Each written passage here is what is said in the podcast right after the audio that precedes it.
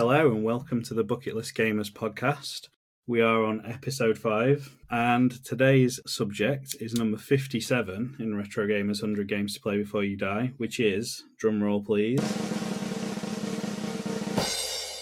Bioshock. We've chosen this one because it's it's one we're both fond of, and after last week's episode, which it's fair to say we weren't particularly kind to any of the three games we talked about, we thought we'd better do something that we enjoy a little bit more and we can talk a bit more positively on. So Bioshock it is. We did have a list of four, didn't we? And we wheedled it down to this one. I, I, I kind of get the feeling that we're gonna go through stages where we do a load that we like, and then we go through a couple just that we slate them because we can't stand them, um, or there's not much to talk about, and then we'll just roll back round to being positive and cheery about the next four games in a row. And in fairness, we've had some decent feedback about the one where we were just angry all the way through it. I think people enjoy a bit of vitriol every so often. Trust me, when you look through this hundred, there will be plenty more opportunity for us to absolutely slate things because some of these picks I really don't agree with being anywhere near the hundred but Bioshock, thankfully, is not one of them. If anything, I think it should be a lot higher than 57, but I'm sure we'll get to discussing where we think it should be on the list shortly.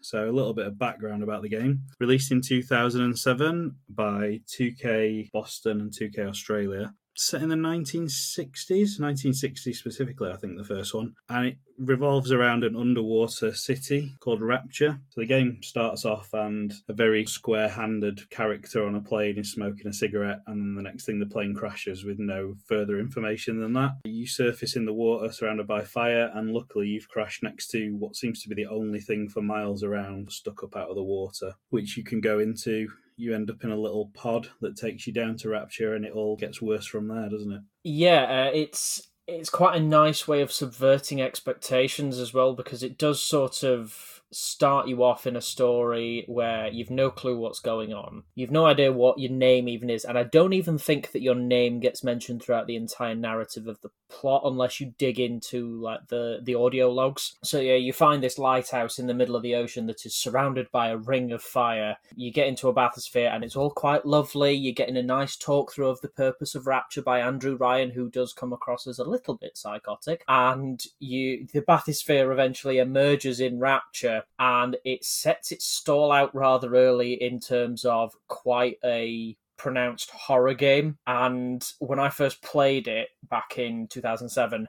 I genuinely struggled to get past the, the opening bit. So when the bathysphere comes out, you're essentially faced by this person that's trying to get you out of the bathysphere to help him.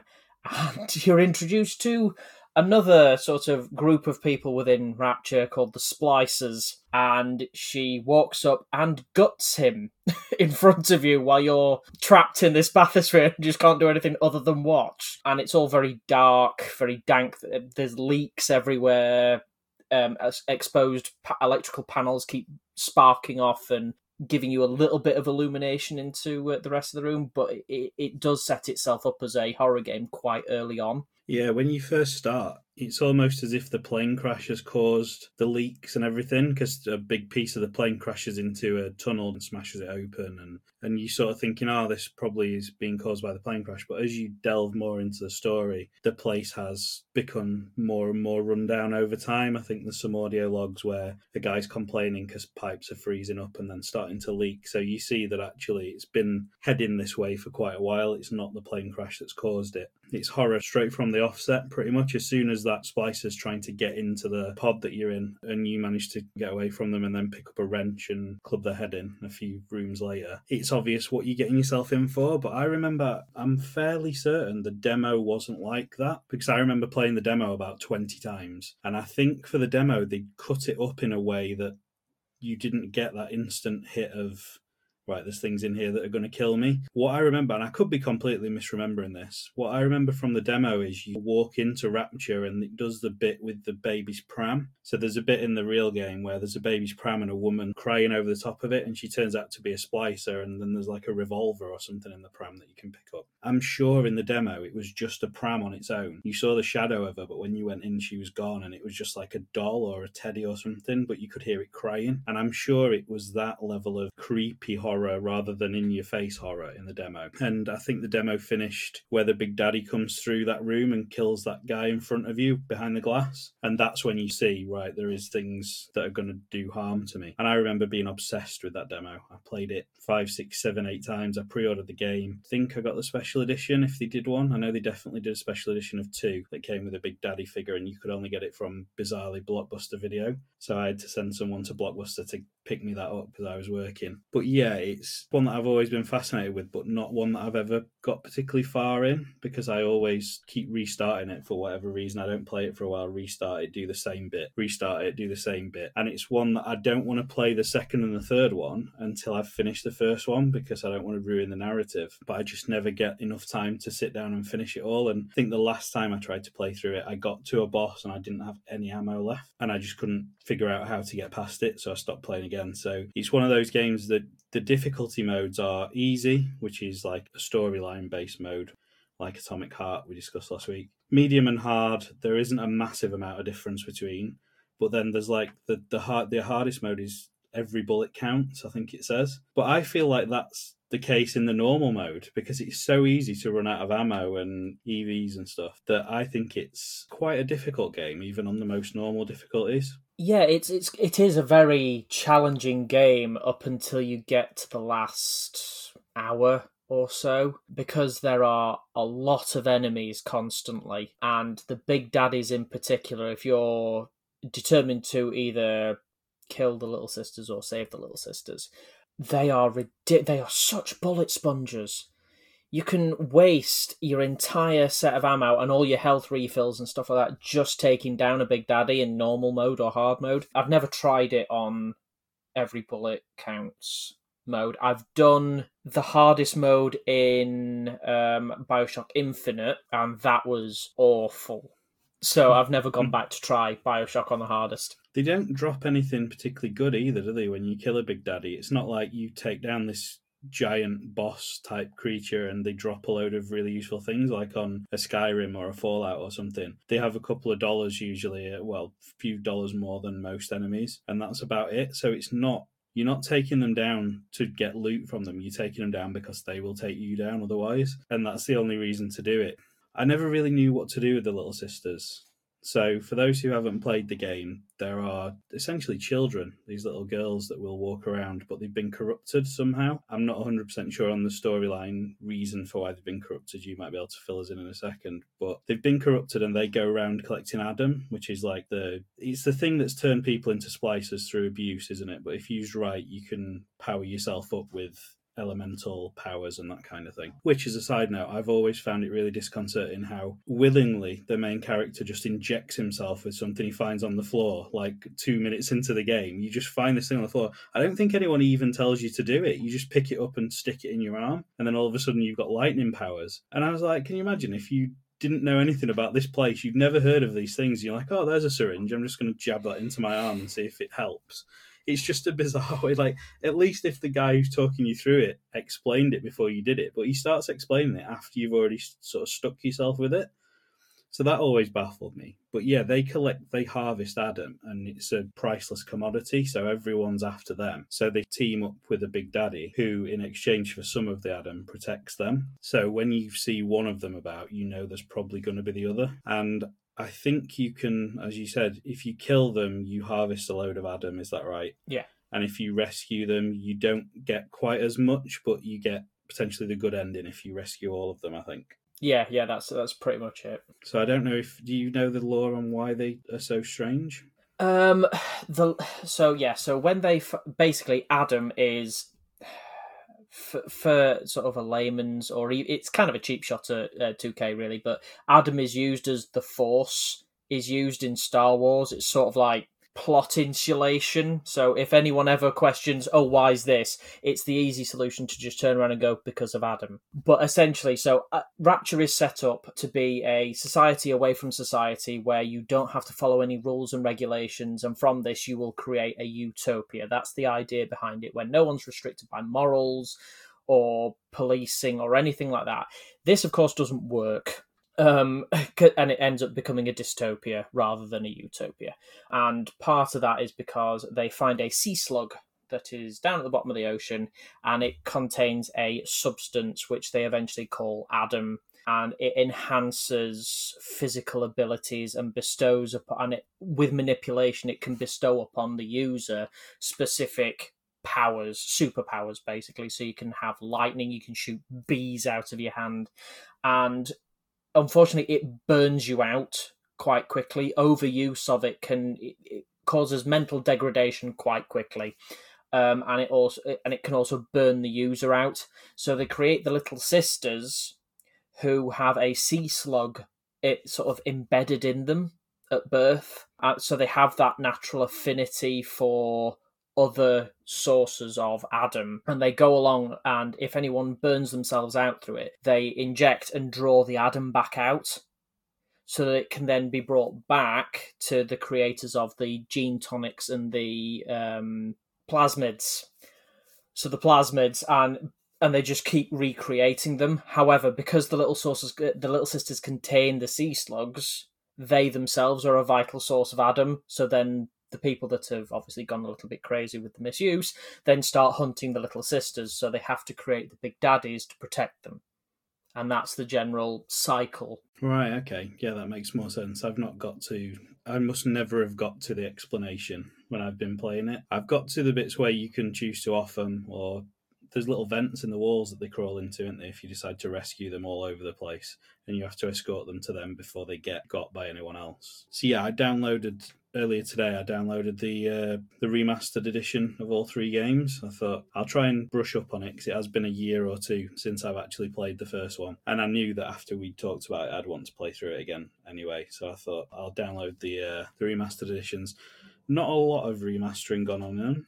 I'll be honest we had a look before the, the recording, and I think they've just tightened it up, haven't they? Made it look a bit crisper on new displays and tightened the frame rate up a bit.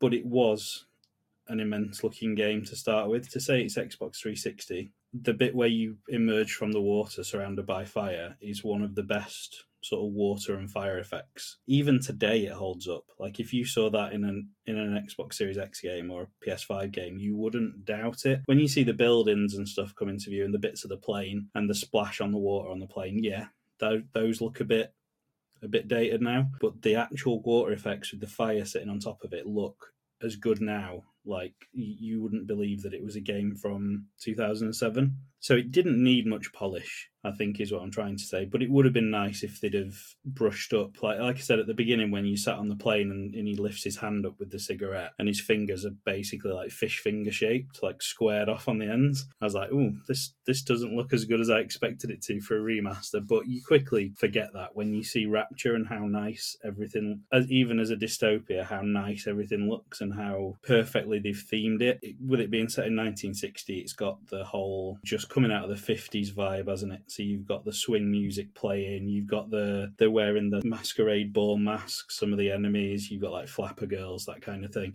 And it all does really keep well within the tone of it. It's not like we mentioned with Atomic Heart, a sort of futuristic retro, even though it is, it's actually set in the retro times, and then they've just injected these little bits of futuristic technology into it with the plasmids and that kind of thing. Yeah, it's it is slightly futuristic, but to your point, it's not like massive leaps of technology have taken place. So you still get like the Art Deco um, architecture and the glass and the metal and steamworks and stuff like that. But even um, all like the little vending machines, the vending machines are based on slot machines, so they're not massively futuristic, and the gun turrets are all sort of steam powered. Yeah. They're not and and you can I mean the worst bit in the game, one of the worst bits in the game is the um, hacking mini game, the hmm. pipe dream thing that you have to do to hack them but that it's basically showing that it is water powered um yeah or steam powered at the very least so yeah it is set in the 60s um and lots of nods to that era but like you say it's it a little bit futuristic to the point where it's almost believable that it could have happened that way. It has an in-world explanation, I think, is what I like. Like you said, they've set up this new society. Perhaps building a city underwater would have been the bit where you go, I don't think they could have managed that They can't really manage it now, never mind in the 50s. But once you get past that bit, all the other stuff that happens in it has an in-world explanation. They're in a society where there is no limits on science, there's no limit on technology, and they've been able to develop stuff that they potentially wouldn't be able to develop when they're having to meet safety standards and moral choices and that kind of thing. So you get the explanation of why it is like it is rather than Atomic Heart, where it doesn't really explain, unless it's further in the game, why there's completely autonomous robots, but then you're also looking like you're set in the 50s. There's sort of that clash between the two that doesn't get explained. Whereas here, yeah, you're in the 60s, but these guys have spent 10 years, 15 years, whatever, developing stuff with no restraints. So they're able to have things that are a bit more futuristic, like the plasmids, like the Evo pods that bring you back to life. Yeah, and it's it's nice. I say it's nice. They've they've done it so well because there are a lot of opinions and a lot of social norms from the 60s that are brought across in BioShock because it is incredibly racist the society that you live in there is a distinct hierarchy based on your race to the point where you've got the typical Irish people that are pretty much always sort of workers and labourers and builders. And yeah, it's not particularly a pleasant society to live in. And it is very. There's supposed to be no classism, but but it, it's probably worse than it was in the '60s. To be fair, um, it's quite emphasised the distinction between despite the fact that it's supposed to be a more even utopic society, there is the whole white supremacist undertone to it, and that kind of runs on through the rest of Bioshock Two and Bioshock Infinite as well. There is there are those really questionable morals in there, despite it being a society without morals. Yeah, it's it is well written. Even like the audio cassettes that you find around the place, which are completely optional to listen to, and do get a bit much in certain places. There's one bit early in the game where there's about six or seven in the same room, and it's really hard to listen to them all without having to dip into menus because it gives you the option to play them when you find them. But if you find two and one's still playing, you can't trigger the next one without going into the menu. So they've sort of stacked them a bit much for me, but it is nice to listen to them because you get so much backstory while you can carry on fighting, which I think a couple more games. I think Atomic Heart does it, and there's probably a couple of others I've played recently that do the same thing, where you can set an audio file playing and still carry on with the game, so you're just getting it in the background. But I do wonder how much Bioshock influenced Fallout because there's only a year between them. And I know there were Fallout games prior to Fallout 3, but I think it was Fallout 3 that really lent into the vault and the 50s iconography, you know, of the Pip Boy and, and those like cartoons and the special cards with the like 50 star cartoons on it which when you play bioshock they're in there quite a lot aren't they? Like even the, the signs for the toilets are the little 50s animated characters and a lot of the videos when you get a new plasmid it's like in a little cartoon style and that kind of thing. So i do wonder whether there is any influence or whether it is just purely coincidental that these two games are in development at the same time and they've gone with very similar looks not so much gameplay because the games are very different, but looks wise, I think there is a lot of crossover between the two. Yeah, I mean, I'm sure Bethesda would vehemently insist that it's purely coincidental, but it is it is very that there's a lot of striking similarities because Fallout One wasn't particularly influenced. I mean, it's it wasn't a first person shooter to start with, but it wasn't really that kind of game. It was very. No. It was a lot more futuristic in in scope, whereas one and two are overhead, aren't they? Yes. Not completely overhead. That's sort of like just off to the side, um, and there's a lot more dialogue checks and stuff. I think in Fallout One and Two, and I can you can see the Fallout Three roots in it, but they are very different games, and I think like style wise, they're very different. Like you say, that Fallout One and Two are just post nuclear war, a lot of deserty surroundings, a lot of buildings that don't have much in them. Whereas Fallout 3 went for the whole focus on vaults and the sort of 50s atmosphere inside of a vault and, and the animations and the character, the little bobbleheads and stuff that you find when you run around. And to me, it just feels very coincidental that Bioshock came out, did really, really well with that level of graphics and well not graphics that that visual style for a lot of it. And then you suddenly find a lot of it in fallout. Now i know fallout must have took years to make and they only had a year but i wouldn't be surprised if they didn't put a few more bits of it in once they saw how well bioshock had done. Yeah, um, and I, I think one of the biggest distinctions to to Bioshock's credit is um, in uh, Fallout. You obviously you make dialogue choices, so it it's almost like you, you you are a silent protagonist, but you make dialogue choices. So your character is obviously talking and responding, but your character isn't just just isn't given a voice. Uh, um, within the game. Whereas Bioshock, you are a completely mute protagonist, which some games it, it it rubs up against the rest of the game. Really, it doesn't really fit in very well. But as you get through the plot of Bioshock, w- when you come up towards the twist, and I think to be fair, if you've not played it, you beware there be spoilers to be fair we're probably going to have to start putting this on the beginning of every video um Yeah, there's there's gonna be probably going to be spoiler. spoilers I mean, it's going to be a spoiler to me because I've avoided it for what, fifteen years or whatever it's been, sixteen years. So it will be a twist for me as well. But I'm prepared to admit that it's my own fault for not finishing the game in seventeen years or however long it's been. It's completely on me that I don't know that twist by now. So go ahead, blow my mind with what the huge I twist feel is. really bad for doing. I feel really bad for doing this since you've never actually played through it. And the twist is really good. Once you get past the twist, the game sort of goes downhill and sort of. I have a feeling I might have read read the twist ages ago. So you might not be telling me anything that I don't already know. Is it to do with the guy that you're speaking to that's helping you? Yeah, sort of. Yeah, I think I've read this. Go on, go on, reveal all. So, throughout the beginning part portion of Bioshock, you are talked to on your radio by a gentleman called Atlas, who is trying to help you get through Rapture, help save him, save his wife, save his kid, and get you all the hell out of Rapture because it's falling apart rapidly. And he's he's a delightful chap, lovely Irish accent, which is a cruel cruel play by the game designers because the Irish accent is one of those where you can just it, it's a relaxing accent and you sort of go, oh, cheeky chappy, uh, they're trustworthy, they're reliable, and you get all the way through to the sort of middle portion, middle late portion of the game, and you find out that he's been slipping in little requests along the way, and you are you are genetically created to respond a certain way to this sort of keyword. So he keeps saying, Would you kindly to you? Would you kindly go down this corridor and open the door at the end of it? Would you kindly find this person and go and fix this for me, this, that, and the other? And you find out that the would you kindly is a trigger word for you, and you cannot do anything other than obey that request and it and you walk into a room and it is plastered with the phrase would you kindly would you kindly would you kindly would you kindly would you kindly all the way across.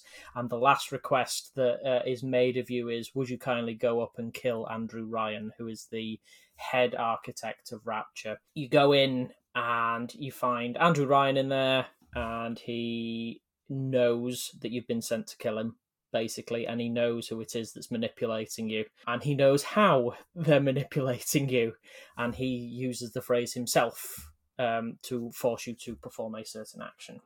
Um, and then it's revealed afterwards that the person that's been talking to you the entire time is the person that's been trying to throw, overthrow Andrew Ryan as the ruler of Rapture. And he's put put you on this quest and has been manipulating you the entire way through because he can, because that's what you were created to do. Mm. Yeah, I did know that the guy you were talking to wasn't the friendly person you think he was, so I knew that it was related to that. Wasn't the biggest spoiler for me, but for anyone out there who's just completely been ruined Bioshock for you, we're sorry about that. But we did give you plenty of time to to fast forward through this section. Uh, but yeah, it's it's clever and it's nicely done in terms of how it looks, and I think it does a lot of things better than some games are still doing them today. Uh, I like the fact that if you loot a corpse, for example, or a box, it doesn't give you the option to open it up again to see that there's nothing in there. Once you've looked in it and taken what there is, that's it. It, it just tells you it's a box, but it doesn't let you open it anymore, which saves massive amounts of time when you're in a room and you don't know if you've already explored one section of it. If it's telling you there's nothing in there, then you know that you've probably looked through it already. Think it does that really well. I do like the hacking mechanic. I just wish they'd have made the game a bit better or given various different ones for different pieces of equipment instead of it being the pipes thing for absolutely everything. Because it's fun for the first sort of five, and then it's like, oh, this again. And they just make them gradually harder or faster if it's a harder to hack thing, the, the liquid flows through it faster and you get less time to think about it. There's stuff like that I don't like, but yeah, I think it does. The security cameras is a big one for me. So on Atomic Heart, as an example, as soon as they see you, that's it. They're triggered and stuff's coming after you. On Bioshock, they will make a sound. They'll like alert you that they've seen you, and you can zap them, and then they don't send anyone. So you get a little sort of split second to react to it because you can't just be constantly scanning the ceilings for where there is a security camera, which is what Atomic Heart expects you to do. And if you get caught in one, you're screwed because it sends a hundred robots after you or drones or whatever. At least in Bioshock, you get a second or two to spin around and go, "Oh, where's that coming from?" Zap it with the electric, and it stops, and then you get a chance to run away from its field of vision. So I think it does stuff like that better as well. Uh, the weapon system is what it is. It, it cycles well. You've got your kinetic power, I suppose is the best way to call it, on one hand, and your physical weapons on the other, and you can switch between the two just by trying to use one of them. You can change what weapon and what power you've got just by hitting the trigger in front of it or holding it down to jump a few, which is really easy and, and a simple way to flick through weapons. So I think it does all that really well. There's no complicated way of switching between powers with the D pad and all that kind of thing. It is literally bring a wheel up. The only thing I don't like about it is when you're looting bodies and that kind of thing, it doesn't freeze the gameplay, does it? I'm that used to games freezing gameplay when you're investigating something. This doesn't. It just pops it up on the screen, and if somebody's coming for you, they're still going to attack you while you're trying to, which is more realistic. But it just it goes against a lot of what I'm used to in other games. But no, I think for what for the year it came out, it is a masterpiece. I would go as far as to say a masterpiece. Yeah, completely agree. Um, the soundtrack is stunning. It really is. The graphics for the time still hold up quite well, um, and you do have to take sort of 2007, 2008 graphics as what they were in terms of particularly in terms of people modeling people modeling's not never been particularly great because of the complexities based around that but it does it well it does it in a stylized manner but the the philosophy and the storyline far uh, exceed what most games are producing these days. To be honest with you. Yeah, completely agree. And it's it's the hands, isn't it? It's always the hands. They still can't get hands right now. No, and I get that the weird hands are particularly weird. They're really difficult to draw, let alone animate, because they don't function the way that most normal joints function. That they're odd things are hands. So yeah, I kind of get that. But and there's the occasional um, Bioware conversation face where you're talking to someone and they just stare unblinkingly at you. um, like you've just walked in with nothing on. But again, eye, eyelashes and facial expressions are quite challenging to animate, particularly back in the early 2000s. Yeah, it was always hands, hair, and facial features, wasn't it? And getting the movement of facial features right, which has come a long way. If you look at even games that get much maligned, like Cyberpunk, the bits where Keanu Reeves are in it look almost realistic with his face. I mean, you can tell it's still computer generated, but the, all the movements are there, and they've motion captured it to perfection, which wasn't an option so much back in 2007. It was make the lips curl up a bit, make the eyes blink. I mean, if you play Oblivion, for example, some of the facial expressions you get in that when they're just glaring at you and then they just burst into audio and the mouth start flapping about and it's like this is terrifying. These aren't even the bad guys and they're terrifying. So what what am I in for when I go through an Oblivion gate? But it's one of those things that it makes it makes you sort of nostalgic when you play them, doesn't it? You're like, oh, I remember when it was a time like this, and and this was the best you got, and you thought it was absolutely mind blowing back then. Much like with Pac Man and Tetris, we covered last week, it, it was probably mind blowing for people when they first saw Pac Man, but now it's just a bit jarring and not fun in some cases. Whereas I think this still would be. I think if you introduce someone to gaming and you gave them Bioshock to play, I think there would still be that wow, this this genuinely looks stunning. Even yeah. to your point about water effects, even when there are little leaks in the glass um, tubes connecting two separate parts of the uh, city. and there's little leaks of water springing through them. The cracked glass and the water coming in is faultless, really. Yeah. It's it's still a bit dated, but it still looks bloody good. And to your point with the music, not just the music, but the audio, the sound effects, there's never a quiet moment in there. There's always something creaking under the strain of water or somebody talking in the distance that you know you're going to encounter at some point and they're probably going to attack you or there's some 50s beyond the sea by bobby darin's just audio playing piping in in that old gramophony crackly way. And if there is pure silence you know you're probably in trouble because something's about to to go terribly wrong. So it does even that just even the like creaks of like a metal twisting under the weight of water and that kind of thing it's so atmospheric if you play this in a darkened room with just the TV on and that, it is not horrifying. It doesn't give me the same feeling as like a Resident Evil uneasiness, like Resident Evil 7. The uneasiness in that is almost too much to cope with. Whereas this is a, I feel like I'm going to get jump scared every second, but not it's going to be gross and horrible. Like in Resident Evil 7, it's just I need to be ready to fight back when it happens. And I think it's that that I love about it because you're just on edge the whole time, but you're not on edge to the point it makes you feel anxious and, and uneasy and sort of like Outlast, completely helpless. It's not that feeling. You know you can fight back, you just don't know what you're going to have to fight back against. And I really like that. Yeah, it's it, like you say, it is very cleverly done. It is at its core a horror game, and there are lulls in the action um, where you are sort of walking down a corridor, and there is that little bit of unease in the back of your head that why is it this quiet? What what am I what am I walking into here?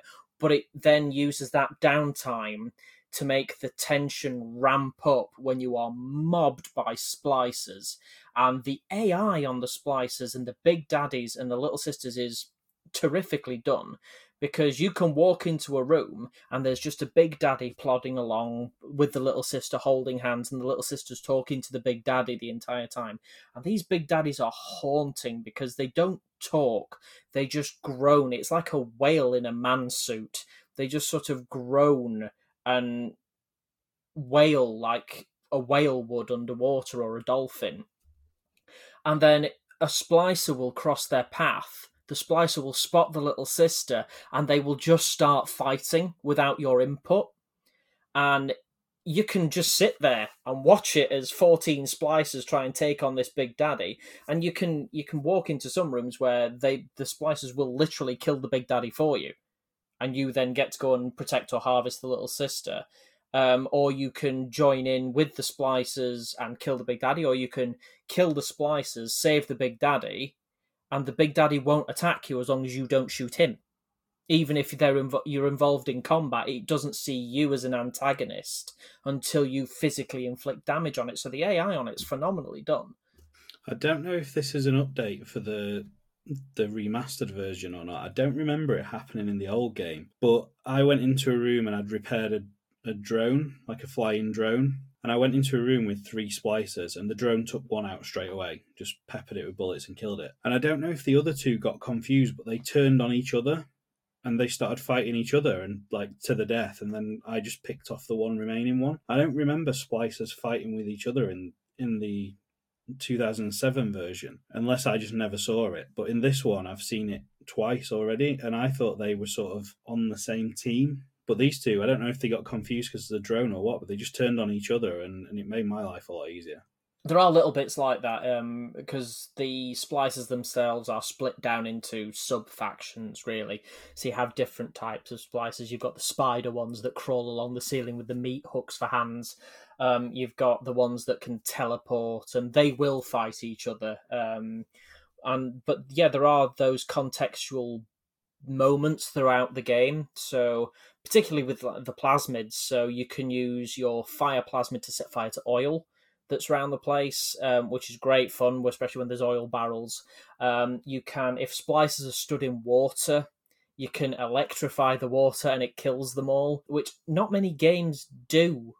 Really, they don't do that contextual kill, and I think Bioshock was probably one of the first ones to successfully make it a part of the game a lot of games that do environmental kills make it really obvious, don't they? So it's like as an oil barrel that you can shoot and it will blow people away from it if they're near it. Or thinking of like the Punisher, one of my favourite PS2 games that no one ever seems to remember. If you get an enemy near something, you can trigger like a, a swinging blade to chop them in half or something like that. But it's all very much hit X. It'll like pop up hit X and you can do the contextual thing. Whereas in Bioshock, it mentions to you that you can electrocute water or you can like or you can set fire to oil. But then it just leaves you to it. If you don't want to do that, you don't have to. It's not like a oh, you really should use this thing. It's just if you spot them standing in water, you think, oh, here's an opportunity. I won't hit them with a wrench. I'll electrocute them and it'll get all of them out of the way in one go. So, yeah, it's subtle, I think, is in comparison to a lot of games, there's a subtlety of you can use these environmental things if you're clever enough to spot them and, and know what to do at the right time. And like you say, I can't remember many games before it, or even that many now that still do that. It tends to be more with fire, doesn't it, in games? Like you you can use fire, push them into fire, or set fire to a barrel and it'll explode, that kind of thing. But you don't get many where it's a whole room full of water and you electrocute it, and it just means you can just walk through it and you're fine. Yeah, there's usually stuff, environmental stuff that affects you as a player. So, in, say, for example, the Tomb Raider remakes that they've done recently, there will be something in a room and a battery has fallen from a part of the ceiling and it's landed in this pool of water. It's still connected and you can see the electrical current coursing through it. And if you step in it, it auto kills your character. And you've got to find a way to pull the battery out long enough for you to make it across. So there is stuff like that, but not that you can then directly use against other NPCs within the game. Yeah, I think because the whole place is falling to bits, there is quite a lot of like rooms full of water or puddles or fountains that they might be in and it gives you plenty of opportunity to use them or not if you don't want to. I remember the first time I played it, one of the rooms, about six of them come in and attack you, but they all jump down into a fountain first. So if you're quick enough to hit it with electric, that room is a breeze. Whereas I died like three or four times in it the first time I did it because I was just trying to take them all out with a wrench it gives you that opportunity if you're quick enough. And a bit of it is memory, isn't it? Once you get into this room, I'm going to hit that with electric straight away because there's going to be somebody in it around the corner or, or that kind of thing. And the more you play it, the better you get. But I think it is also one of those games where you can completely ruin a playthrough to the point you're going to have to reload it. If you burn through a load of ammo and all the vials to use your bio, uh, calling it biotic powers, I suppose it technically is. If you burn through all that and you've got an enemy that you need to kill, like a boss, you pretty screwed. There's not an infinite supply of ammo. You can buy more, but then there's not an infinite supply of dollars either. So you really do have to watch what you're doing and not just go around. I when I was playing it earlier on, I filled up my pistol ammo, so I couldn't collect any more. So I used it enough to pick up what ammo was there and I just tried to keep it full because I know later in the game I'm going to need all that ammo to fight one of the bosses that I've struggled to get past in the past. So it's one of those that the first time you play it, I think it's probably very easy to screw your whole game up by just wasting, like firing electric shocks out for no reason just because it looks cool and stuff, and then you end up with none left. So it's really sort of easy to burn through stuff. And I assume on harder difficulties you get less and less as well. Yeah, and you, I believe you also get um, limited use of the revival tanks, though. So the Vita-Chambers, you get limited mm. access to those. So, and the big, like I said, the big daddies are tough in normal and hard mode. So God only knows what they're like in uh, the hardest setting. Which is a decent segue into Bioshock Two because I think they removed a lot of the mystery of the Big Daddies because you get to be one, don't you? I think in the second one. Yeah, it's weird because it's the beginning portion of the game is and it's like the first half hour, so it's predominantly cutscene. Um, it is set before Rapture, so it gives you a setup for society before Rapture fell. Um, and you are a prototype Big Daddy who functions better than an actual Big Daddy does, which is pretty sure that's not how prototyping works. But yeah, you have access to plasmids and weapons, so you are essentially the character from the first game with a fish tank on your head. Uh, really, that's for all difference it makes. So are you a Big Daddy all the way through the second one? Because I've never played the second one. Yep, Big Daddy all the way through. Mm, see, that takes a bit of the mystery away for me.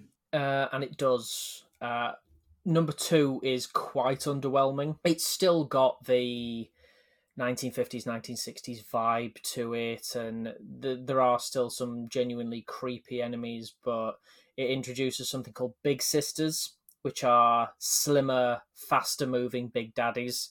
um, Right. that that try and protect the little sisters, and they even try and protect them from the big daddies as well. But if you're trying to save the little sisters, the big sisters also spawn in. So I could understand from a gameplay perspective if you were trying to harvest them, and the big sister was spawned in order to protect you, uh, protect it, and stop you from doing that. But it doesn't. So it's essentially saying, "Oh, you're trying to protect this little sister. Ah, I'm so angry at you for trying to look after it," and it spawns it in anyway. So it just doesn't make any sense storyline wise. But yeah, for, uh, number two is underwhelming, like really underwhelming. Do we need to say anything else about number two? Because it's not in the list. I, none of the other Bioshocks are in the list.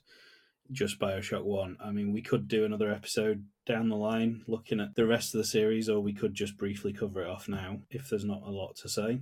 Infinite. So the third one in the series is really good. Really, more than happy to do a separate episode on it, and more than happy to dangle the carrot now and just say it is a phenomenally good game.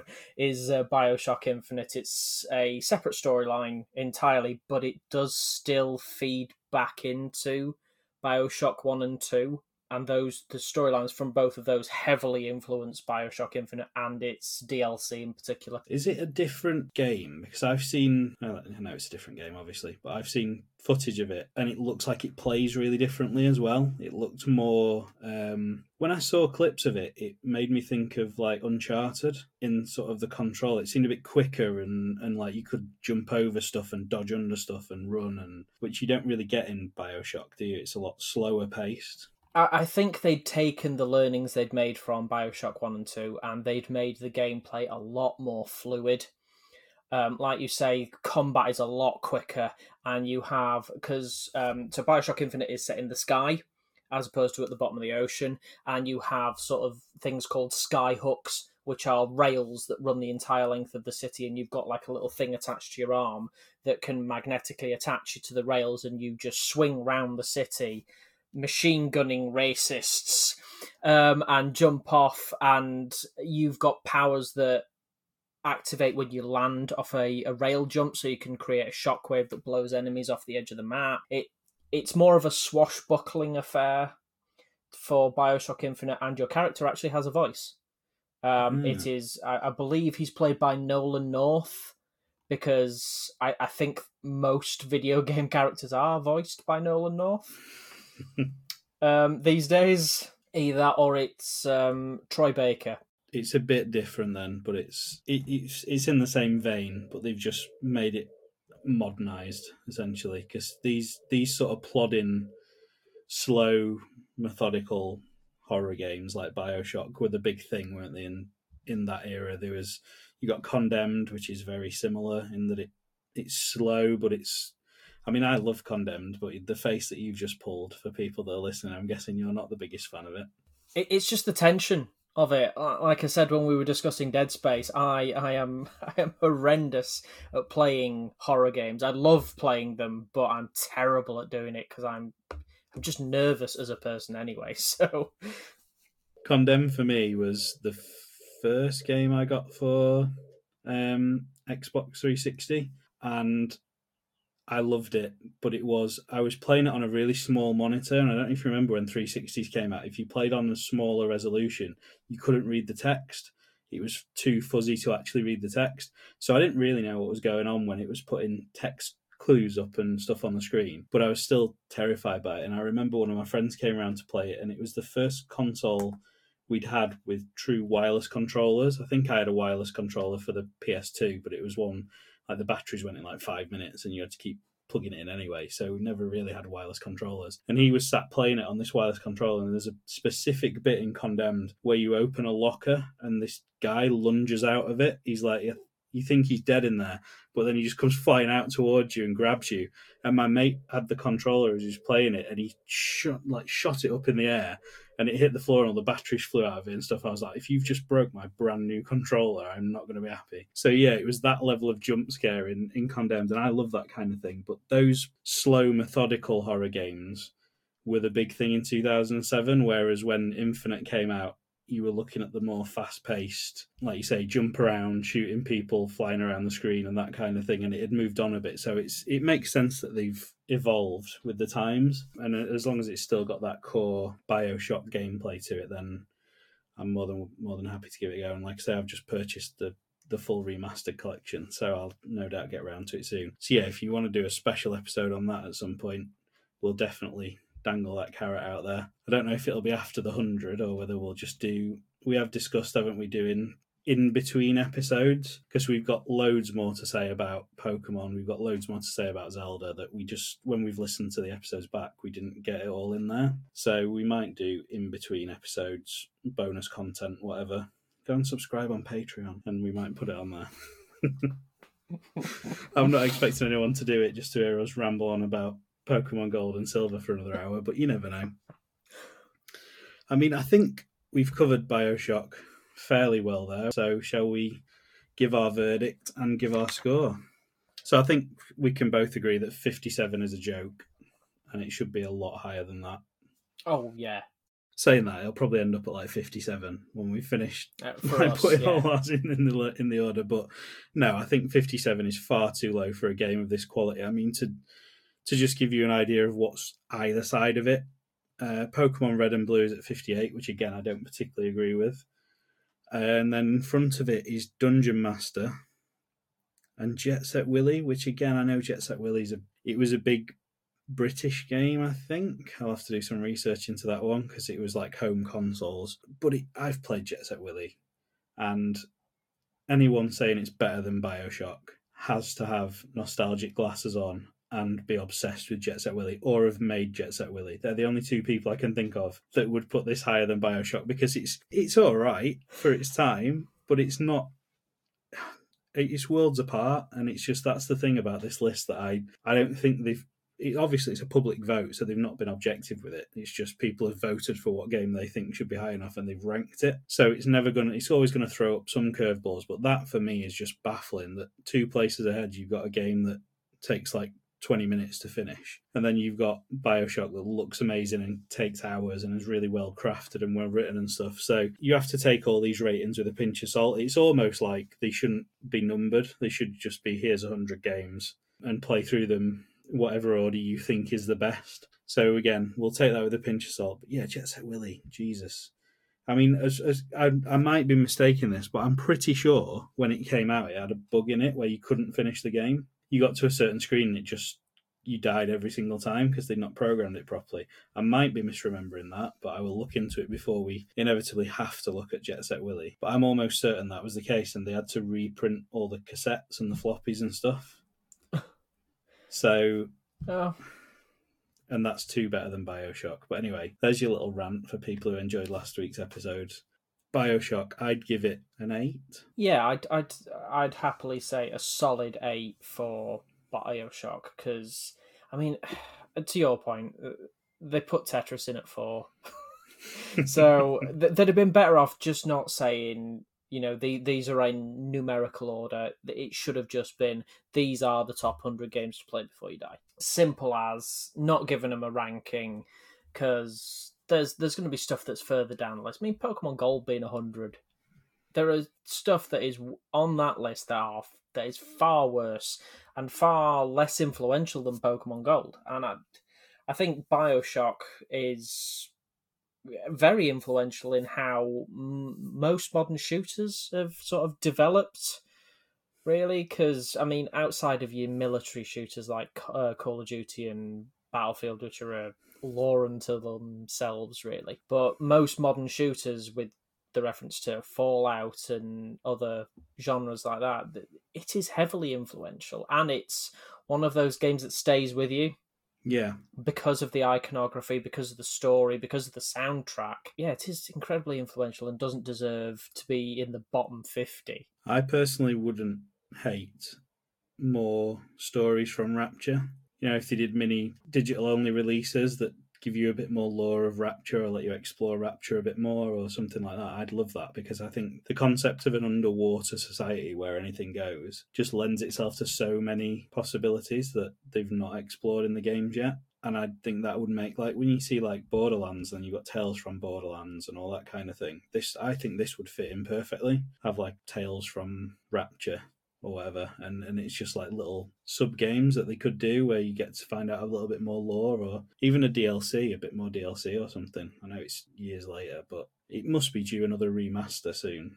The unfortunate thing is, um, if um, Telltale Games were still up and running, the people that made Walking Dead and the um, sort of interactive storytelling versions of the games, they'd be great at doing stuff like this. That it Yeah. would be them down to a T. I'd happily, you know, hand over the projects and just go just go away and make something pretty out of it, and they do a good job. But unfortunately, Netflix have gained rights to make a Bioshock movie, Uh, and that just fills me with dread.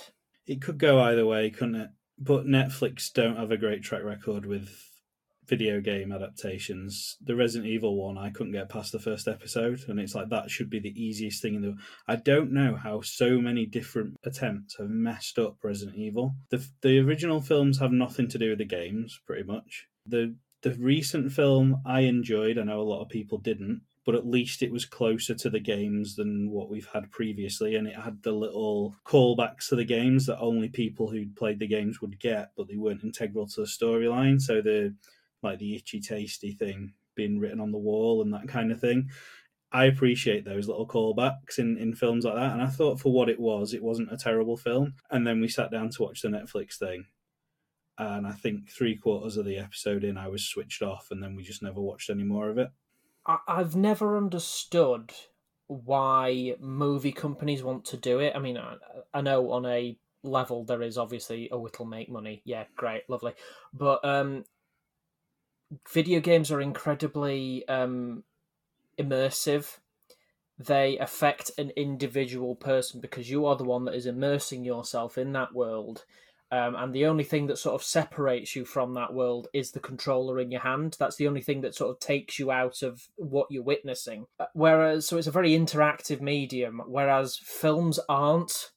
You literally just sit there and you watch what is going on. A jump scare in a film affects you a damn sight less than a jump scare in a video game because of how in the moment you are with the game. And I've never understood why people are hell bent in trying to crowbar film or series adaptations of video games because it very rarely works. I mean, it can. Work. If you wanna the do last, the Last of Us, the Last of Us has Oh, proved yeah. that it can work, but it it has to be handled with people that like the franchise, I think, and and want to do it justice. And I don't feel like Resident Evil's ever had that. No. And I'm worried that Bioshock, now you've mentioned that, isn't going to have that either. Um, i I've never watched The Witcher, but I think that was fairly well received, wasn't it? So there's a little bit of hope there that that Netflix, I think it was a Netflix one, The Witcher. It was. Yeah, The Witcher was really good, but again, books before game. So, So there's other source material to run off of. yeah. So yeah, we'll we'll have to see with this one. I, it could it, it would make a fantastic film if they got the settings right and they got the storyline right. Not necessarily mirror the game. They wouldn't even have to do that. They wouldn't have to follow the game storyline. There's like we just said, there's loads of stories that could be set in an underwater utopia stroke dystopia that would work. So there's there's potential. It's just whether they just drag it through the mud, I suppose, and and completely ruin it.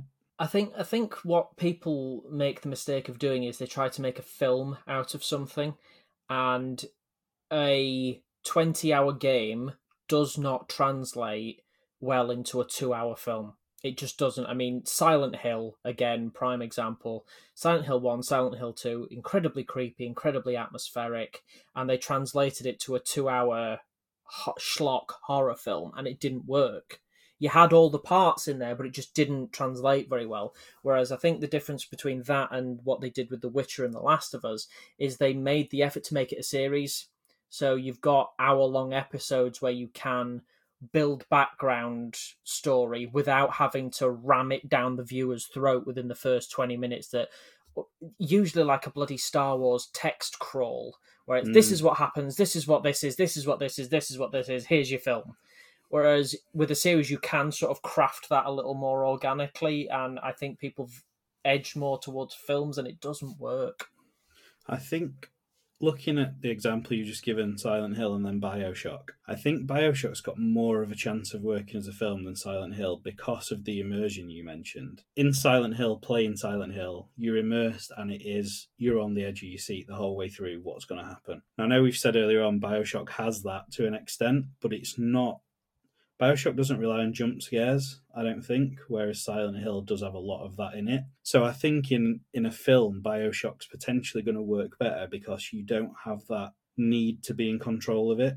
In Silent Hill, you've got the pad and you are in control of it. So if something jumps out on you, you've got the control to run away from it if you can. And I think that's a big part of it. Whereas in Bioshock, I think you could sit and be the person watching the game and somebody else play it and still get the same out of it, if that makes sense. So I think there's those slight tweaks where I think Bioshock stands more of a chance of being a really good film because you've got the environments for a start. I mean, what have you got in Silent Hill? It's fog and sort of buildings covered in blood and, and a, a rundown hospital. Bioshock is this whole underwater.